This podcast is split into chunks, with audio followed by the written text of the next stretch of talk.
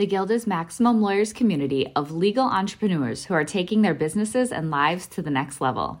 As a Guild member, you'll build relationships, be held accountable, and learn strategies specifically designed to get you unstuck and accelerate your plan for growth. Members are also granted exclusive access to masterminds hosted around the country. Our next event is coming up, and we're heading to Scottsdale, Arizona. There's something truly magical about the power of these in person connections where real time breakthroughs happen. Picture this you're surrounded by like minded law firm owners tackling your business and mindset challenges together. The energy is electric, the insights are transformative, and the results are game changing. Investing in yourself is the best decision you'll ever make. The knowledge, strategies, and breakthroughs you'll gain are priceless assets that will supercharge your practice and propel you forward. Join the Guild and secure your ticket to Scottsdale at the best possible price by visiting maxlawevents.com.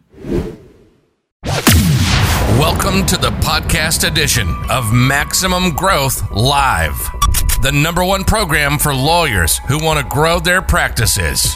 Each week, our hosts, Seth Price and Jay Ruane, tackle the fundamental questions about how to grow the profit and profitability of your law firm. To watch the program live, submit your questions, and hear the latest episode, tune in every Thursday at 3 p.m. Eastern on Facebook for our live show. Maximum Growth Live is a production of Maximum Lawyer Media. Hey, welcome, welcome, welcome to another edition, the Thursday, July 23rd edition of Maximum Growth Live. Jay Ruane here with my good friend Seth over there. Say hi, Seth. How you doing today? Doing great. Very excited for today's show. Yeah, I've been looking forward to this show all week. I've been doing my research, getting my notes ready, getting some questions ready. Seth, tell us who we have on the show today. Let everybody know who's we, coming on. We got Mark Britton. And for those of you who don't know, he's the guy who founded Avvo. Avvo is a game changer. People have been playing around in this space, including myself, trying to figure out how you could bring legal information and directories and reviews, how you could bring all of that together for consumers to help them basically navigate the legal world. And this guy with a travel online experience took the he took the legal world by storm. And we're gonna like i'd love to find out what was going through his mind. People were saying you can't do this and you shouldn't do this and lawyers shouldn't participate. It was highly highly controversial when it launched. And even until a couple of years ago south carolina was telling people lawyers you can't be playing here. So uh, this guy changed the legal landscape for sure and can't wait to see his insights. Yeah you know it, it really it blows my mind when you think about it. I mean i know i cut my teeth you know 20 21 years ago ago and I started doing things and I got so much pushback from the lawyers in my community saying, "Oh, you know, no one needs to see a website. Why are you giving out information? Why are you engaging with people online?" And and this guy is doing it at a national scale and really he was able to tap into something, right? He tapped into something that the legal consumer wanted that lawyers had never really considered that you know what, maybe the consumer might be right in saying, "Listen, I want to know what people say about you. I want to know answers to simple questions so I can judge if I want to hire you. And I think it's just mind blowing to think that, you know, he was able to take this platform, iterate it, scale tremendously, and really give the legal consumer something that they wanted. And it's really changed how all of us sort of approach our marketing, both online and off. Uh, so I'm really, really excited about uh, what we have going on uh, going on today. I think it's going to be a, a phenomenal, phenomenal interview.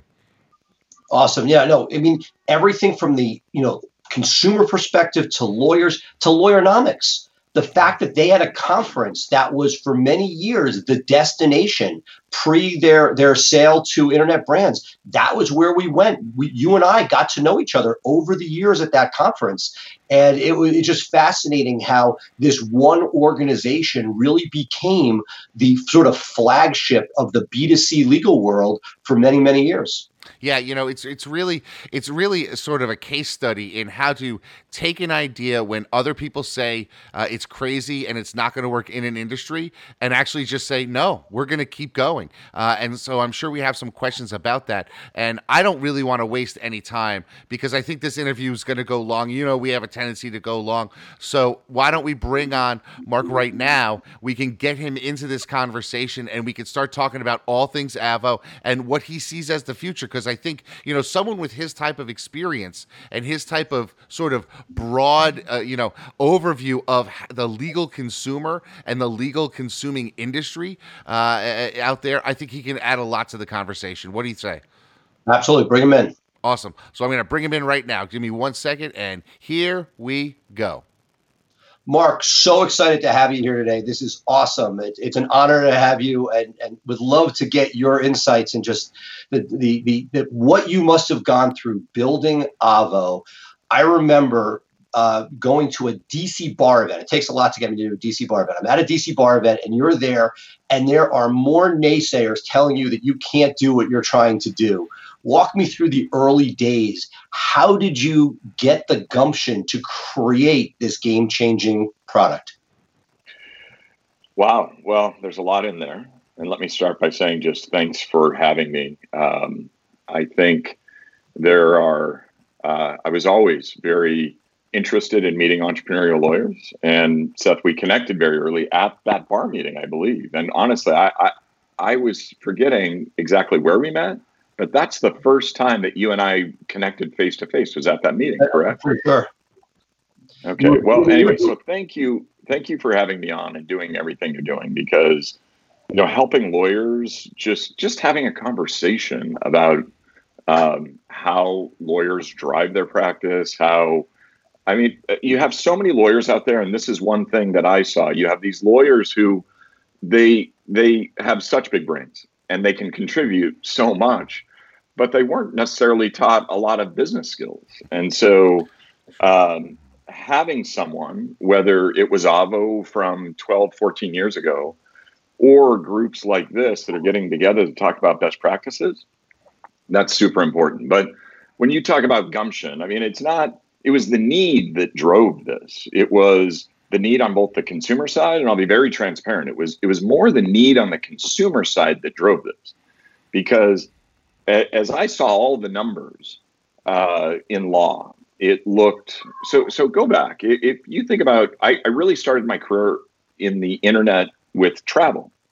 And back in the 90s, people were doing all of their travel online, uh, excuse me, offline, and they were doing it through travel agents, and it was super inefficient. So once um, we, so I started out as general counsel at Expedia uh, and became ultimately was the number two at Expedia by the time uh, I left. And I'd gone through this process of really understanding the consumer's path in travel. And so, being uh, an ex lawyer and uh, then having seen a lot of the business elements, I said to myself, well, God, the arc here uh, for the the travel consumer looks very similar to the the legal consumer, and can we do? Can we bring some of the same goodness?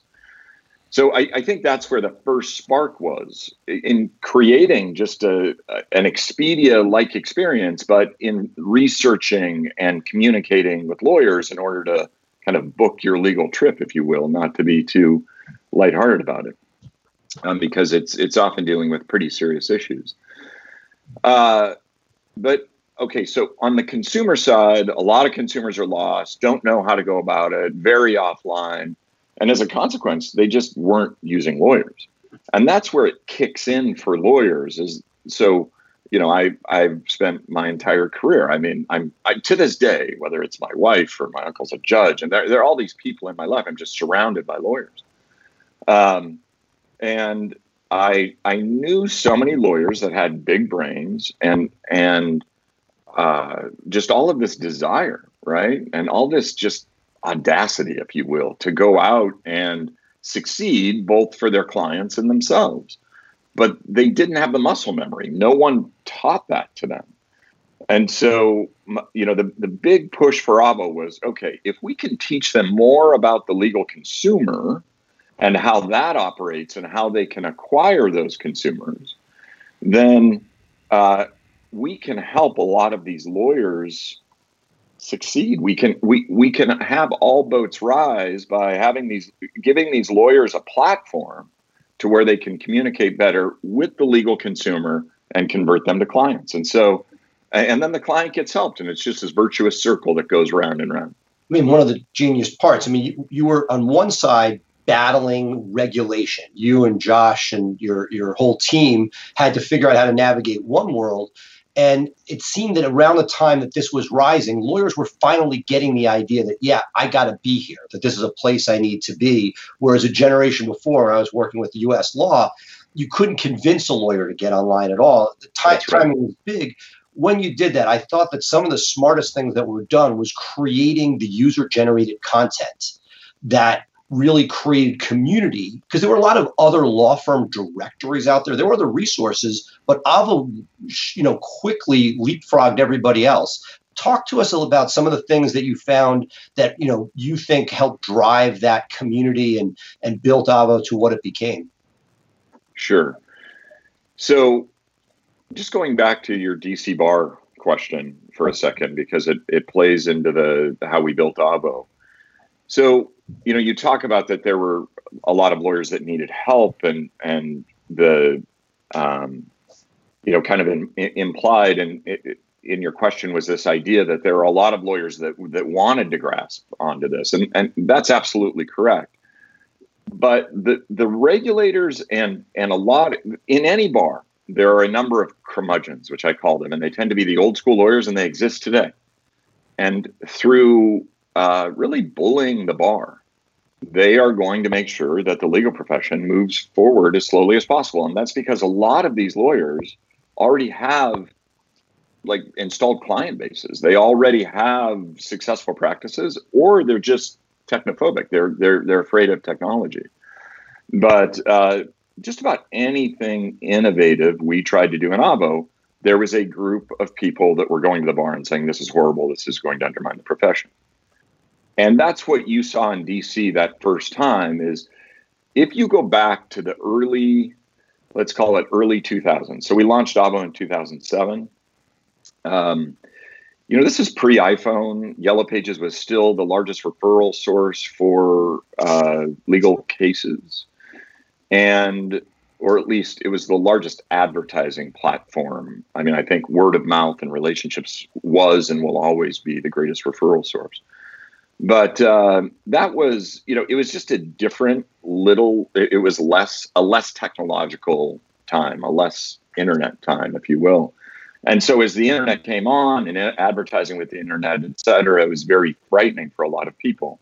And so w- when we launched fear of the unknown kicked in for the curmudgeons in the bars et cetera. But to your point there is a huge set and i will include you in this set uh, there was a huge set of people who said I I embrace this new technology and I know that I can communicate with and help my customers more if you give me the tools. So what are the tools? Just give me tools, help me. And so I think where we really built a brand for lawyers in our community, and you're talking, you know, 350,000 lawyers who are using marketing, using Avvo as a marketing platform at the end. Uh, by the time I left, Avvo is still very big and rolling along. But by the time that I left, um, we you know we had this reputation and almost this this social contract this relationship with these lawyers to say we're going to help you uh, from the time that you actually go out and attempt to interact with somebody all the way back to the time that you actually land them as a client. We're going to give you better tools. And so one of the tools which was slightly antithetical for the legal profession at that time was giving away free content. So lawyers, one of the problems we had is all the lawyers just said, "Listen, we, if I'm going to lift a finger, if I'm going to lift a pen, not even a keyboard probably, but if I'm going to lift a pen, um, I want to get paid for it." And what we had to coach them on, and I think one of the ways we've really changed the industry is we've said, "No, no, no think of how you build any relationship. You know, you know, so much of I often joke that so much of uh, uh, business development is what you learned dating in high school, right? Like they're just very simple, blunt force relationship skills. That doesn't bode well and, for me. I didn't date much in high school. well, it's okay. College, whenever you started dating, it started using those almost Cro Magnum yeah. uh, type of dating skills. But you know, it, it's so simple, and that like if you're going to uh, build a relationship with someone and a long-term relationship, you start by building trust, and so much of that trust is just very simple communication. And if you look at the uh, entire Avvo system, it was about building trust with the consumer, letting the lawyer, like we, we provided the marketplace, but we were there to provide trust um, or, or, tools so that the lawyer could um, uh, drive this beginning of a trustful relationship. And so the the thing that exploded for Avvo, so the, the Avvo rating was always front and center, but really what exploded for Avvo was the Q&A. Um, when we put that Q and A forum out there, not only did um, the lawyers, and, and, again, that early entrepreneurial lawyer said, "Well, this is interesting. I can I have a free platform to put this out there, and I can build up my online profile. I can build up my reputation." But then the consumer demand around this. And again, the, the curmudgeon said, "Oh, you're just giving away work for free, and you're you're taking down the billable hour, and you're demeaning the profession." But instead, what happened is all these people came in and started relationships with these lawyers.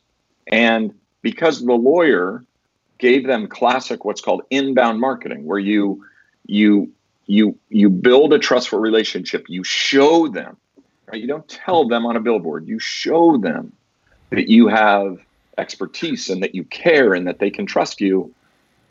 That drives a relationship to where they hire you. And so uh, to this day, within Avvo, it is this massive, massive Q and A where lawyers and consumers are interacting, and it's all driven, as you pointed out, Seth, by that by that user, the the lawyer generated user content.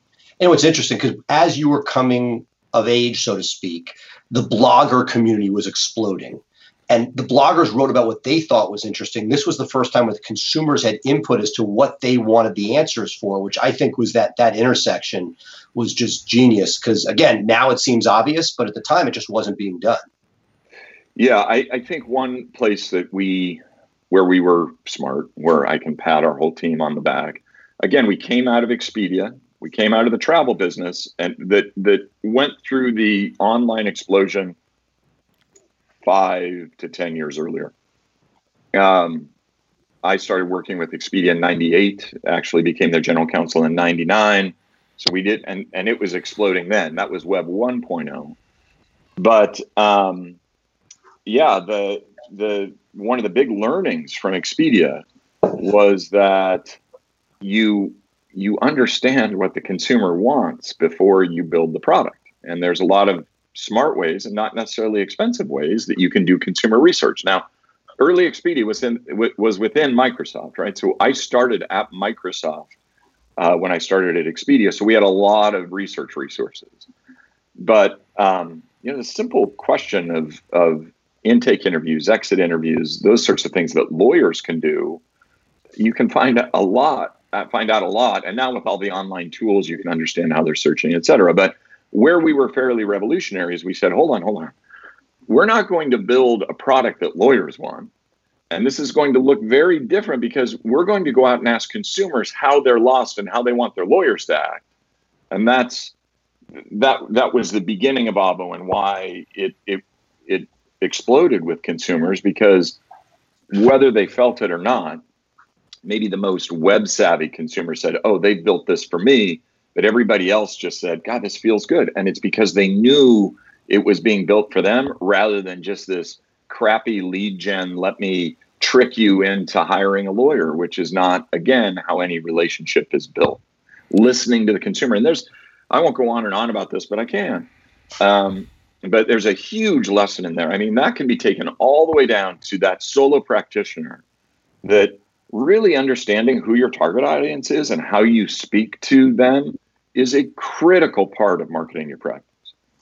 You know, I'm going to pivot for a second because, you know, all of us sort of came together online, but then you said, hey, let's take this offline. And Lawyernomics was born, which for many, many years was a definitive legal go to conference. Jay and I got to know each other at that over the years. Oh, that's um, awesome.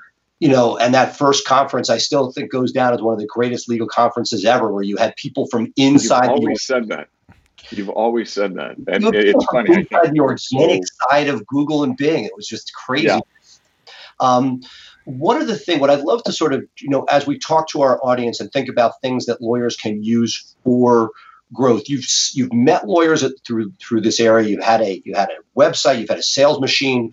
What have you seen are the distinctions between the lawyers that are sort of spinning wheels, that are coming up with excuses, curmudgeons, versus the ones that really, you know, have have scaled and and, and built successful practices? Have you noticed anything over the years, sort of from from all that different experience? Oh man, I mean that's that's three hours of conversation, I think, because there's so much. But let me see if I can prioritize some of it. Um, so without overdoing this point, um, so first of all, that that consumer centricity. So this isn't a huge surprise because I've spoken all over the nation for years on this, but um, great. So lawyers don't always appreciate it, but they are a B2C so, business to consumer business. If you're a B2C business, you need to first understand like consumer marketing principles. And a huge part of that is, again, identifying the target audience and figuring out a, a framework of messaging for them. Um, that brings up maybe the the uh, a, a bigger issue. So, one thing that always fascinated me is lawyers are so good at building. I, I, think a lot of success. If you say, I'm at point A and I'd like to get to point B, which is my objective, I think of it as train tracks, right? And and even in law, I think in law school, and by the way, Seth and I went to the same law school, but I think I'm quite a bit older than Seth. I can't remember what what year you graduated, Seth, but we did not know each other then. Um, and but in law school, I, I believe it was in torts, and it was this idea that in order to, to put together your argument, you know, you're you're closing the track and and getting it along a straight line. And so lawyers, a lot of lawyers go, "Oh, that makes total sense." So as I build my argument, I build the track. When it comes to business processes, lawyers don't think in tracks at all, and they the, the reality is you have you're at point A and you're trying to get a customer from point A to an objective, which is hiring you. And they just ad hoc have all these systems that don't line up. And I'm not saying these need to be online systems. I'm not saying they need to be offline systems. They're just the systems that work for you. And so you don't have a lot of lawyers that sit back and say, okay, what is what is my process for getting a, a customer from point A to point B? And that that's why like why all these commercial websites are kicking your butt, lawyer, is because they build a process from A to B that gets the customer along the track very smoothly. Do you do the same? So, really, entrepreneurial lawyers, what I loved about them, and yes, a lot of them were leveraging technology, but they would say, okay, when I acquire a client here, then they do this, then they do this, then they do this, and they actually maybe another uh, another um, visualization of that track is a funnel, and they would run them down the track track or run them down the funnel to a point where they could usually get them on the phone and close them, or have someone within their firm close them, and um, so entrepreneurial lawyers, I just consistently are very good at taking the, the same systematic pieces that drive their practice and applying that to their business processes. Um, so th- I, I, think another big one is technology. So um, the the phobia around technology for so many lawyers so I think there's a macrophobia in business and business practices because, again, we didn't go to business school and we're not teaching any of those principles in law school. Um, but when it comes to technology specifically, I think it is driven at the highest levels by the Supreme Courts and the bars, and they're just um, promoting this idea that uh, there, there, there's a chance that you're going to use a tool wrong, and that is going to be the end of your practice. And it just can't be like, in order for technology to succeed, so much, or, or, or your practice to succeed, so much of it has to be about experimentation. Like, I, I want to plug in these different pieces and, and test whether they work for me and work for my customers.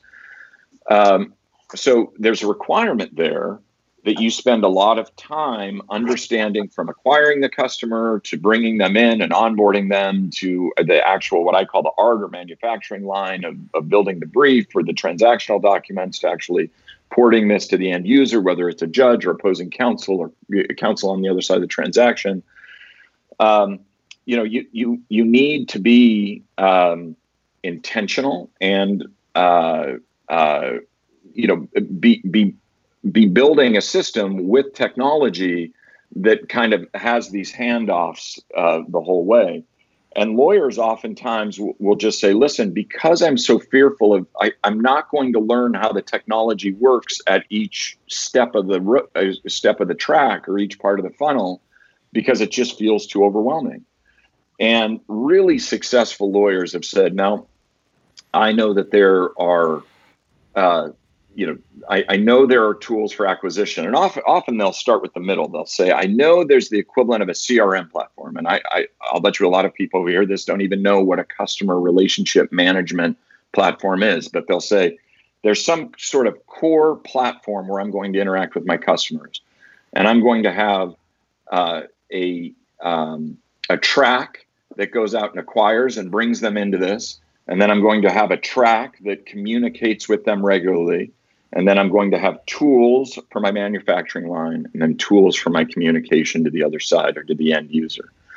And um, it's it's heavily technology driven with all sorts of auto reminders and auto notifications and auto communication, auto interaction that the best firms are using. And so that's kind of those are kind of the three big chunks that I think we should cover here where it's the you know that that that business understanding in general and and within that really understanding they're running a b2c business and thinking about how that end user flows into it and what they want and need and then how they build the track and have technology support that track. That's how super successful entrepreneurial lawyers tend to operate. And by the way just being totally upfront i saw the most entrepreneurial lawyers in the kind of solo to small who didn't feel weighed down by a big executive committee or a bunch of infighting among partners because lawyers just love to disagree with each other.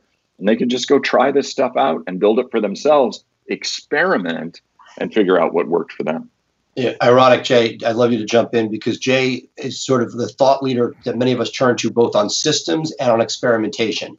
Uh, nobody is better at uh, documenting systems as well as testing crazy, wacky ideas that some of which come out to be big. Yeah, some of them come out to be big and some of them fall terribly, but that's just what it's all and, about. Exactly. Yeah. That's and, and there, I mean, Jay, not to interrupt you, but that is one thing we got to get out of the legal world is this fear of failure. Like businesses fail. Every, I, business ideas within a company fail daily. They, they create train wrecks daily, and you got to be comfortable with that. So, Mark, one of the things that you just talked about, and I think it's important for our, our viewers and listeners to understand, is that, you know, coming from the travel space, I have a feeling, I don't know this, but I'm sure you can fill me in, that there was a budget for focusing on the user experience. And from the when you were with Avvo, the user experience both on the consumer side and on the lawyer side seemed to be heavily invested in because it was very easy to claim my profile, to update my profile, and then to engage with people. Um, one of the biggest challenges for lawyers I have found is that they'll hang a shingle and yet they won't have ever purchased legal services themselves or their type of legal services that they sell. So, can you talk to, to me a little bit about how the the the investment in user experience can really help drive a practice or a business forward? Sure. So, so these are two of those elements that I, I, it actually touches on every element that I just talked about. So, you're asking a a a B2C, you're actually asking a business question, Jay, thoughtful okay. business question. And it involves the acquisition and the track of actually first interacting with that customer, first touch, and how you actually bring them in. And often that's technology supported. Anytime you're talking about a user interface, you're probably thinking you're, you're, thinking technology, but not necessarily. I mean, I think an admin picking up the phone, that's Hello. a user interface.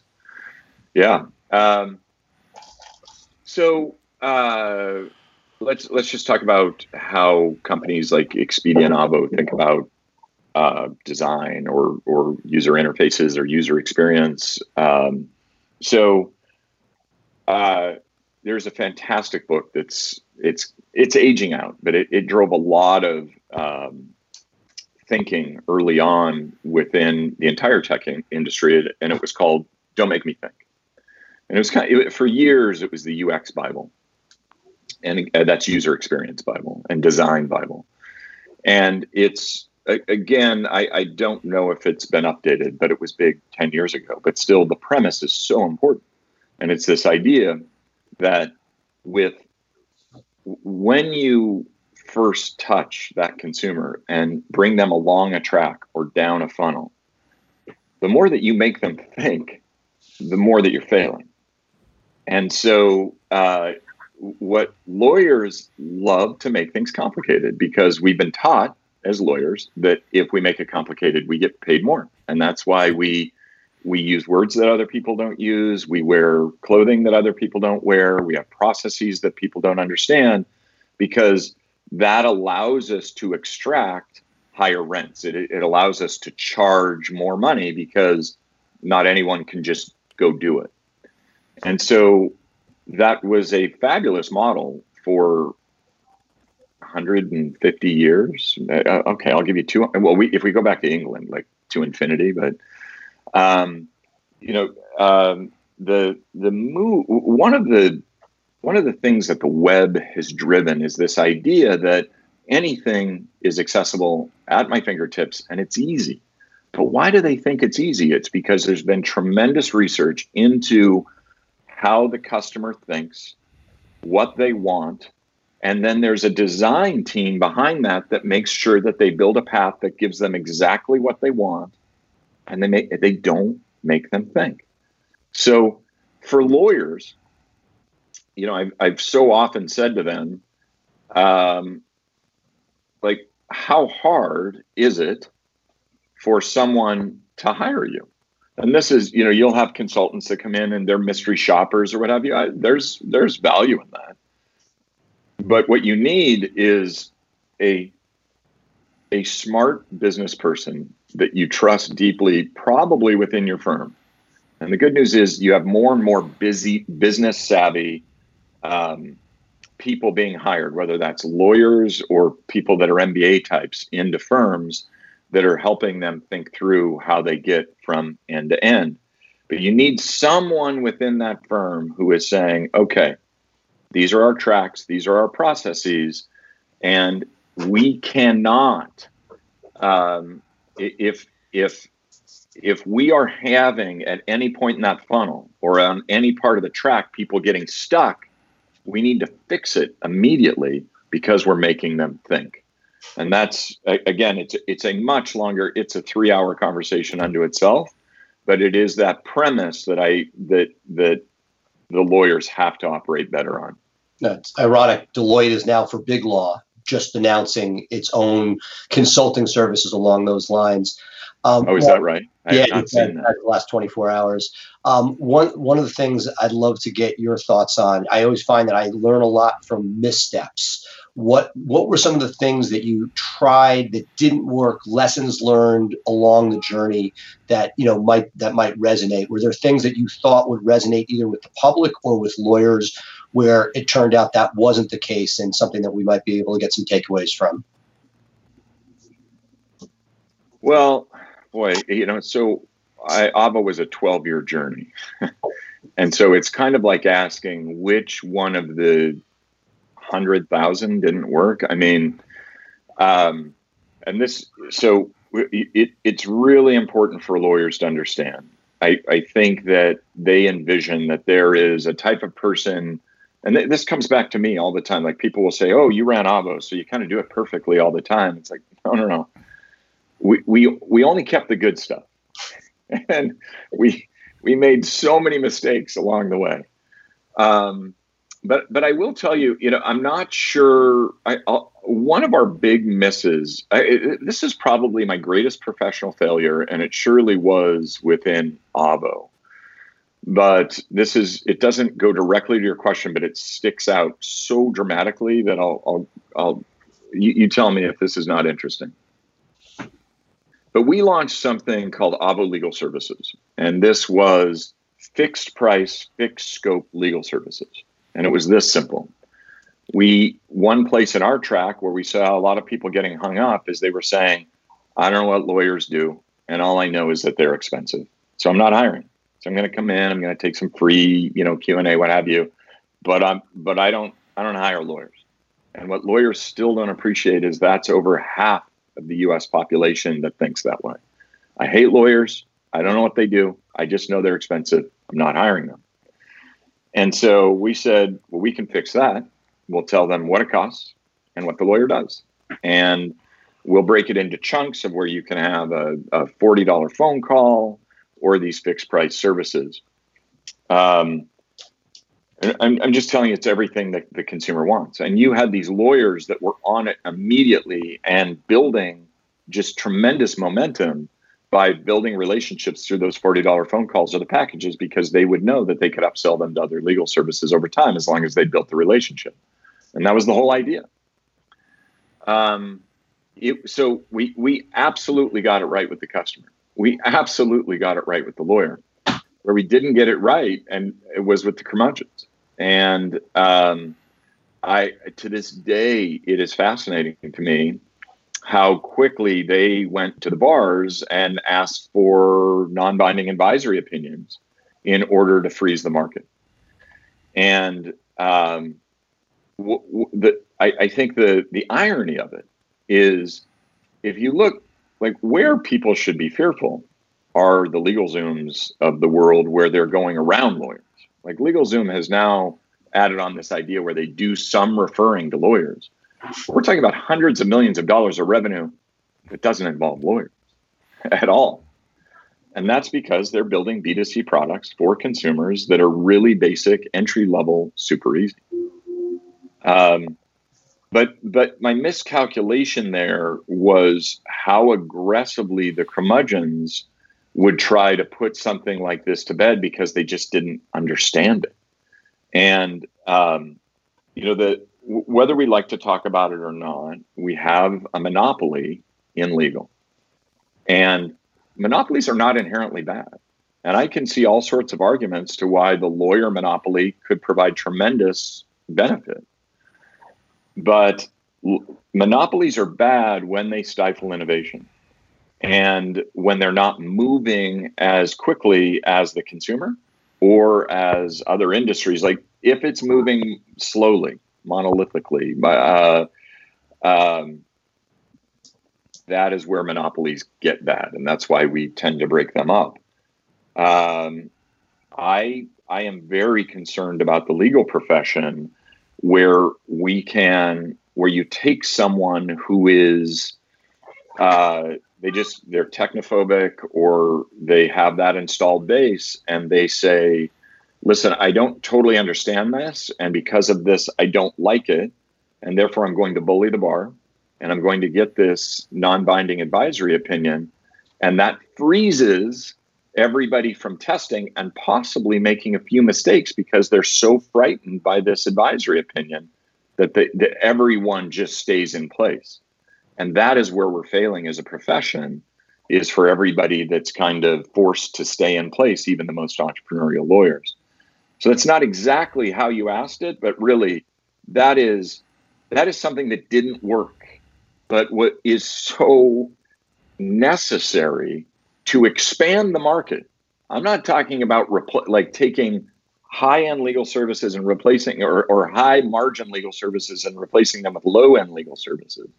I'm mm-hmm. talking about actually taking a market that is on the transactional side, probably a $500 million market, and turning it into a billion, uh, uh, you know, I, maybe a trillion dollar market. I, I, I don't know, but something massive you know, when you were building it, you we talked about uh, challenges.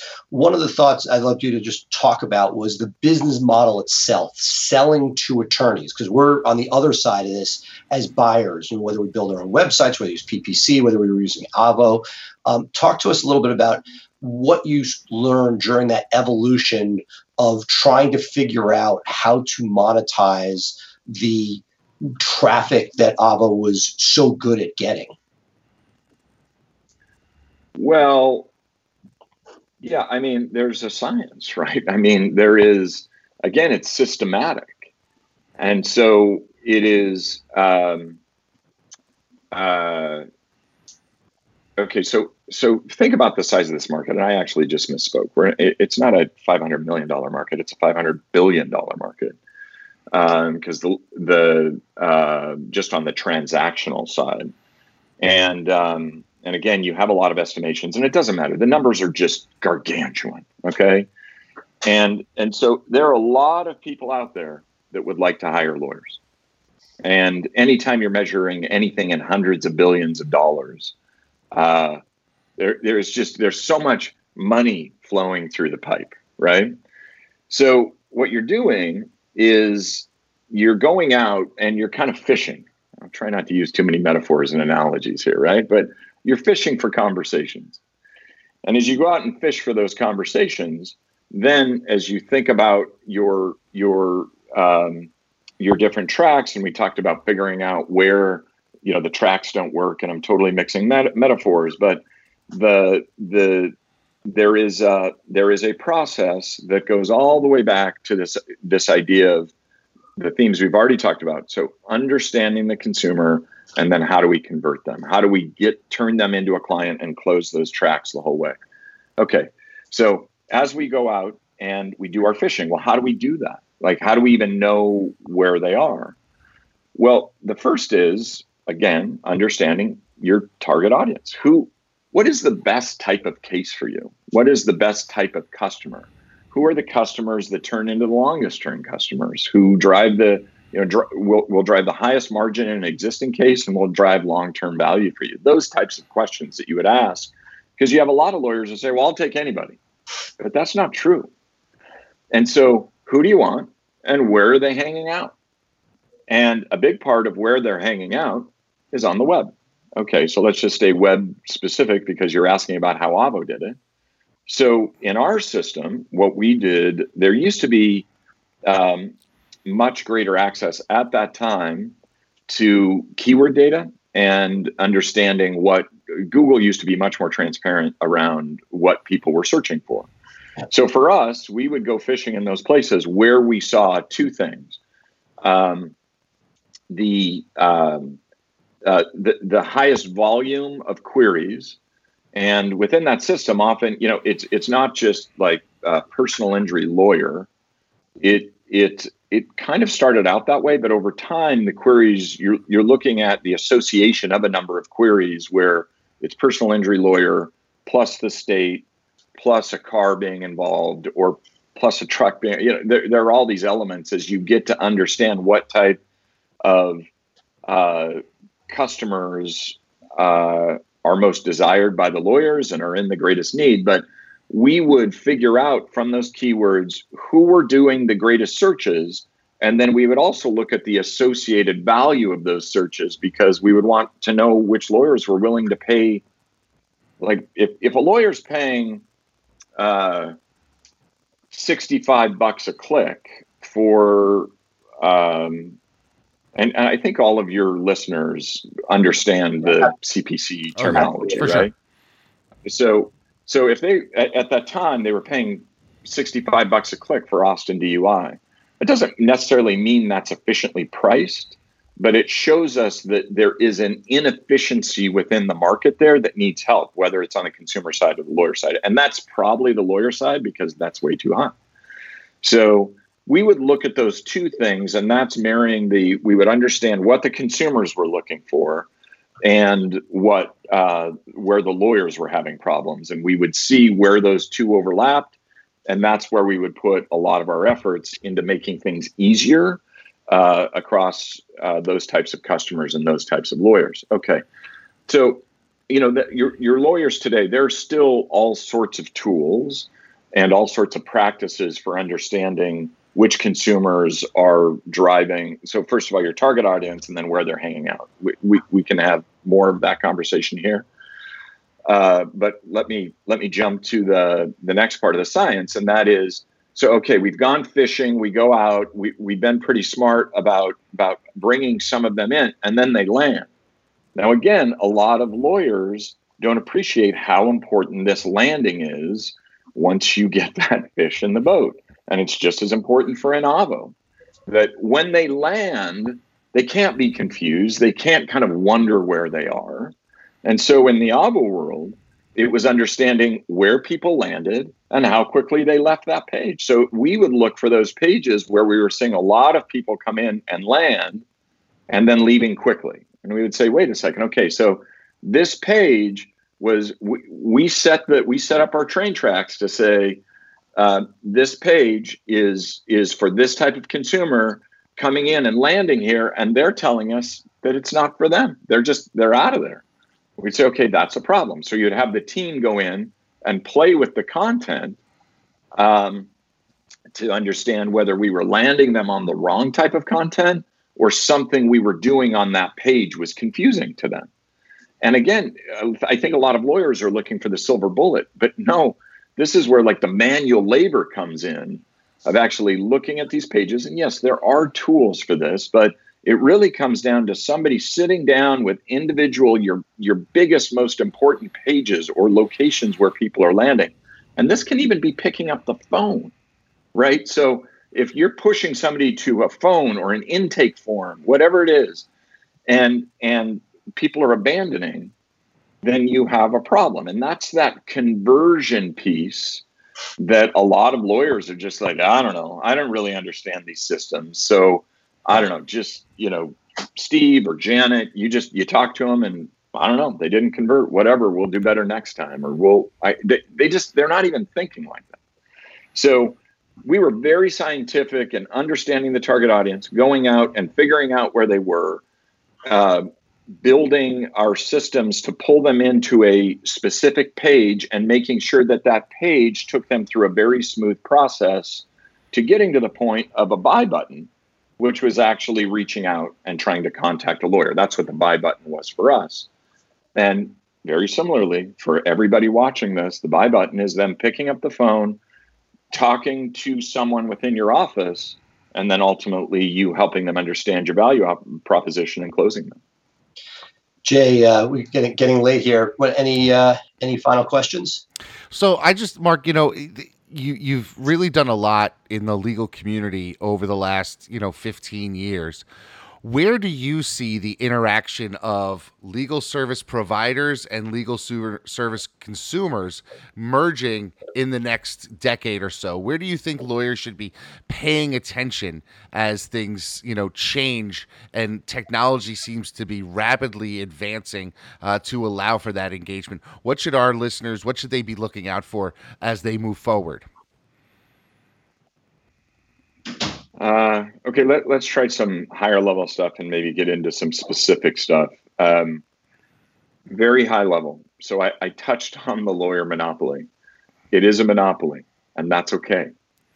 But if if the monopoly does not uh, become more consumer centric, I think the worry or the challenge is that you're going to have more types of systems, whether they're websites or alternative types of service providers, they're going to actually erode the lawyer's position. Like they, you're going to have people work around lawyers if they're not providing simple systems that that don't make them think. And so I, I know that's macro and that's hard for an individual lawyer to say, well, what am I going to do about that? Well, I do think that you can work within your bars to be a counter voice to a lot of the curmudgeons or the executive directors that are afraid of the curmudgeons to help them understand that you know we as a profession need to do better. Within that, I, I don't think a lot of lawyers appreciate how many people with money uh, aren't using lawyers. Um, and uh, I think a lot of times it gets framed as an access to justice issue to where they're like, oh, you know, that's those people couldn't pay me anyway, and and you know that's not going to help power my business.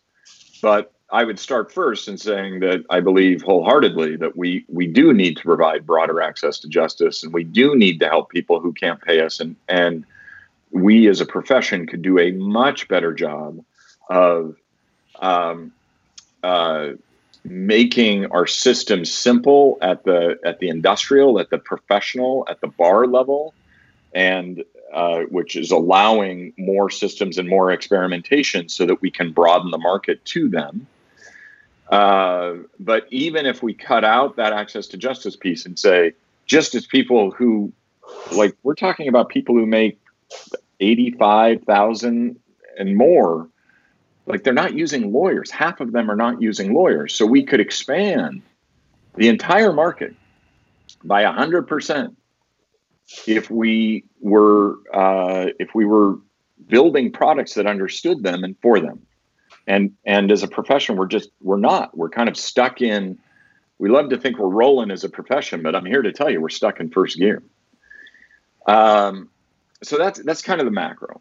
Um, i think on the on the more macro where uh, micro where where things are trending uh, so uh, I, I would have said this before coronavirus, but the acceleration is real, and that is mobile and uh, so so computing systems, computing platforms, heavily driven through a mobile device.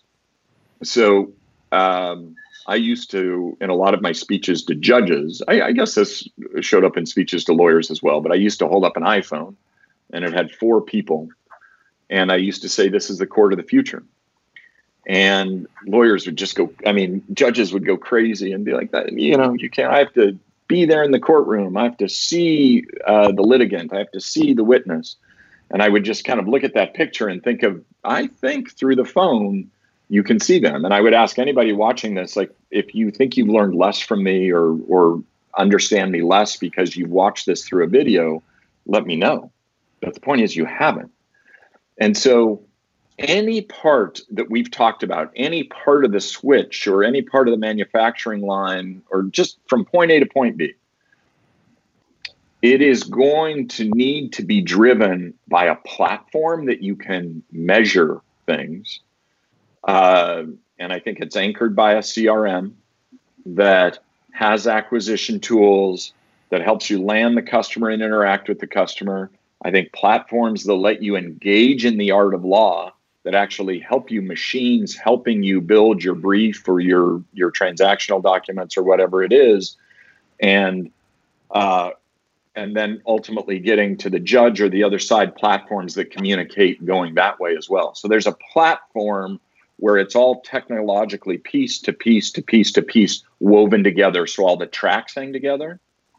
Um, that um, uh, uh, that is kind of the base that will sit there, and then the idea that that any of that needs to be done in person, not any it, that every part of that needs to be done in person is going to go away very quickly. So I'm a big believer that for solos and smalls, they will ne- not need offices in the next 10 years. They will need meeting places but they won't need offices. They can they can do this today, by the way, but I'm just talking about how the profession evolves. They won't need offices. The customers won't expect offices. They will have more customers that they meet, land, uh, engage in their art uh, uh, through that platform with the customer without ever meeting them in person, without ever having a physical interaction with that person. They will um, uh, they will do so much of it and and everything you think about as a lawyer in how you present and how you don't make people think needs to be within this size. Okay. Yeah. So how do how do I structure anything? How do I how do I how do my any piece of technology that is viewed by the consumer, it you have to make sure it works in that size, and it actually will, needs to work in about that size because you're going to be talking to a lot of people like this. But that is the big move to where it is going to be more technology, more platform, more mobile, more not corporeal, not in person, and that's is going. And if we, I'll, I'll just give you the last piece of this, not to sound too ominous, but every one of those pieces can be done predominantly by machines. Okay, so uh, the the fear that'll come in for a lot of lawyers is like, well, I got to, you know, like machines can't be running the legal profession. I'm not talking about that's happening today, but every piece of that switch can predominantly, all those switches can be predominantly run by machines. And a lot of it can be automated and driven by machine learning. The only place that lawyers truly are going to add value is by bringing in uh, uh, personal relationships, trust, and per, there's judgment. Like the machines, it'll be a long time before the machines can get there on true situational judgment. So if we don't allow technology and embrace technology and allow for some mistakes to understand how we as lawyers can build in the technology and be uh, so efficient that we figure out our appropriate place at the top of the artful pyramid to provide value to the customer, then others are going to do it for us. And that's going to be the erosion of the profession. I'm talking about the next 20 years. I'm not talking about the next 20 months, but we need to get working on it now. Well, that, that was awesome. And I got to say, on a personal level, I feel that my business journey through Price Benowitz and then starting BluShark, it was Avvo sort of saying, yes, this could be done. You were pushing the envelope. And that was sort of an inspiration for many of us scaling our firms because it was the same basic techniques that were saying, hey, if this is if this can be done nationally, let's take those same consumer centric techniques and exactly. just leverage them and scale them uh, in our own shops. Yeah, I mean, on, on a lot of this, just take take the website you love the most and figure out how those like why do you love it just write down why you love it and you'll find that you can bring a lot of that love to your own websites and practice and your own train tracks and systems. Absolutely. Well, thank you so much. Uh, thank you, can't thank wait you. to no, see it's my pleasure. Next chapter, and uh, you know, excited to see uh, where, where you where you go next. Thanks so much, both of you. Uh, keep up the great work. As I started with, it's so important that we have people like you, groups like yours that are getting together and sharing these ideas because we don't move forward as a profession un- unless we're taking this type of action. So thank you. Thank you so Thanks, much, Mark. Mark. I appreciate it. Be well. Wow, Seth, that was just that was just mind blowing. You know, all the good stuff that we got there. It just it was really great. And I think a couple of things that our audience needs to help us with down below. Uh, if you can comment and let us know if you're viewing this on desktop or if you're viewing it on mobile. Really interesting how Mark was talking about the future is mobile, and I, you know, we all think that already, but uh, I'd really love to know what our audience is is is doing if they're consuming this on mobile or if they're consuming this on desktop. So please comment below for that. And then one of the other things that I think you and I both have talked about offline uh, is about how innovation really drives things. It made me think of Stephen Lefkoff and his new Gavel initiative, where he's bringing small claims uh, coaching uh, to a client base down in Georgia that uh, will gain access. And he's really tapped into something great there. Uh, and so I think that's something that other people should look towards ways that they can innovate. Uh, and, and just boy, this this whole interview, I'm going to go back and and listen to the recording again because there's so many nuggets that we can pull up. What do you What do you think, Seth? Absolutely, it's great. I mean, to, to watch Mark's journey uh, and being part of each step, you know, whether it be, you know, first person to really push reviews, user generated content, uh, Lawyernomics, where a bunch of us got together pre Max Law. That was the pre Max Law was, was thrown by them. So uh, to me, it was a little sentimental Uh, and as I mentioned, sad because the, the new company, while good at making money, not quite as good at community. And we need to find uh, and, and cherish the fact that we have our tribe here and make sure that we continue to grow and push that innovation. Yeah, I think that's one of the benefits of the Maximum Growth Live community, the Maximum Lawyer community. You know, is is that sense of community and how we can all help each other achieve our dreams. So with that, uh, we've gone over once again, but definitely worth the extra time this week. I'm Jay Ruane. That's Seth Price. Thank you so much for being with us, and we'll see you next Thursday for another edition of Maximum Growth Live. Bye for now. Thanks, folks. Thank you for listening to Maximum Growth Live. Please remember to subscribe to our podcast for the latest episodes and tune in live on Facebook every Thursday for our live show. For more information, visit Maximum Growth Live on Facebook or MaximumLawyer.com and be sure to share us with your friends.